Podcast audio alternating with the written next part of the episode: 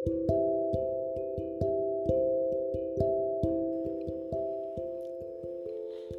నేస్తాలు. అందరికీ కనుమ పండుగ శుభాకాంక్షలు. కనుమను పశువుల పండుగగా వ్యవహరిస్తారు. పంటలు చేతికి అందడంలో తమకు సహాయపడిన పశుపక్షాదులను పూజిస్తారు.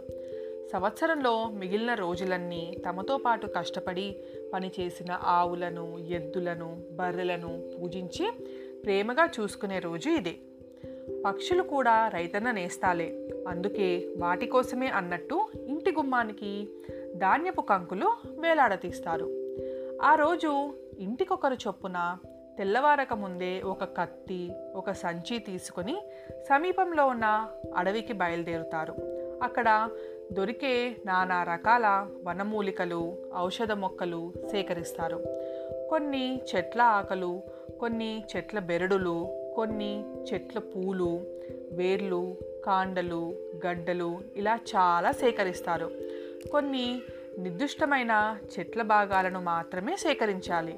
అనగా మద్ది మాను నేరేడు మాను చెక్కు మోదుగ పూలు నల్లేరు మారేడుకాయ ఇలా అనేక మూలికలను సేకరించి ఇంటికి తీసుకొచ్చి వాటిని కత్తితో చిన్న ముక్కలుగా కత్తిరించి ఆ తరువాత దానికి పెద్ద మొత్తంలో ఉప్పు చేర్చి రోట్లో వేసి బాగా దంచుతారు. అదంతా మెత్తటి పొడిలాగా అవుతుంది.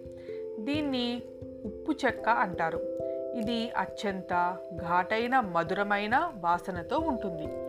దీన్ని పశువులకు తినిపించాలి. ఇదొక పెద్ద ప్రహసనం. అది దీన్ని అవి దీన్ని తినవు. అంచేత ఒక్కొక్క దాన్ని పట్టుకొని దాని నోరు తెరిచి అందులో ఈ ఉప్పు చెక్కను చారెడు పోసి దాని నోరు మూస్తారు. అప్పుడు ఆ పసుపు దాన్ని మింగుతుంది. ఇలా ఒక్కో దానికి సుమారు రెండు మూడు దోసిళ్ళు ఉప్పు చెక్కను తినిపిస్తారు.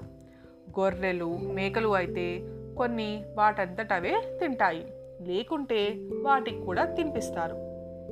ఏడాదికి ఒకసారి ఈ ఉప్పు చెక్కను తినిపిస్తే ఆది పశువులకు సర్వరోగ నివారిణి అని వీరి నమ్మకం. అది నిజమే కావచ్చు. ఎంచేతంటే అందులో ఉన్నవన్నీ ఔషధాలు వనమూలికలే కదా. ఆ తర్వాత పశువులన్నిటినీ పొలాల్లోని బావుల వద్దకు కానీ చెరువుల వద్దకు కానీ తోలుకుపోయి స్నానం చేయించి లేదా ఈత కొట్టించి ఇంటికి తోలుకొస్తారు. ఆ తర్వాత వాటి కొమ్ములను పదునైన కత్తితో బాగా చెలిగి వాటికి రంగులు పూస్తారు.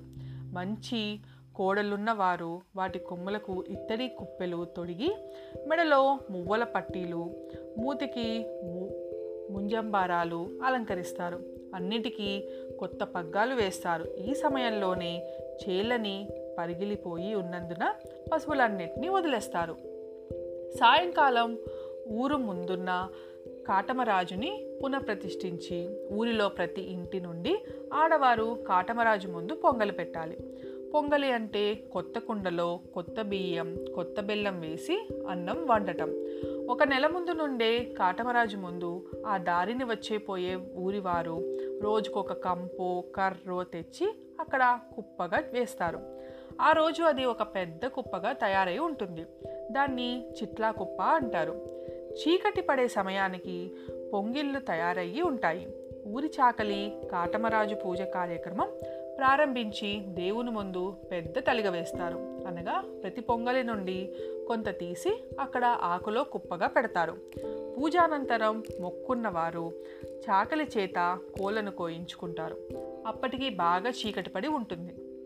అప్పటికి పశుకాపరులందరూ ఊరి పశువులన్నిటినీ అక్కడికి తోలుకొని వస్తారు. పూజారి అయిన చాకలి తలిగలోని పొంగల్ని తీసి ఒక పెద్ద ముద్దగా చేసి అందులో సగం పొంగల్ పోలిగానికిచ్చి తినమని చెప్తారు. పోలిగా అంటే పశువుల కాపరి. తర్వాత అక్కడున్న చిట్లా కప్ప నిప్పు పెడతారు. పెద్ద మంట పైకి లేవగా పోలిగాడు పశువులన్నిటిని బెదరగొట్టి చెదరగొడతాడు. అవి బెదిరి చేలెంబడి పరుగులు తీస్తాయి. ఆ సమయంలో పశువులను బెదరగొడుతున్న పోలిగాని వీపుని చాకలి తన చేతిలో ఉన్న మిగిలిన సగం పొంగలి ముద్దని అతని వీపు మీద కొడతాడు. దానిని పిడుగు ముద్ద అంటారు. వాడు పరిగెత్తుతాడు. తమిళనాడు చిత్తూరు జిల్లాలో ఈ రోజున జల్లికట్టు అని పశువులతో ప్రమాదకరమైన విన్యాసాలు చేయిస్తారు. ఇది అటు పశువులకు ఇటు మనుషులకు ప్రమాదకరం అయినందున ప్రభుత్వం దీన్ని నిషేధించింది. వివిధ ప్రాంతాల్లో ఈ పండుగను వివిధ పద్ధతులతో జరుపుకుంటూ ఉండొచ్చు.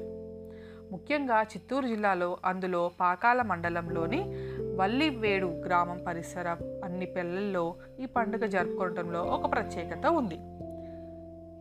ఇది నేస్తాలు? ఈరోజు కథ మళ్ళీ ఇంకో కథతో రేపు కలుస్తాను. మీ జావిల్లి.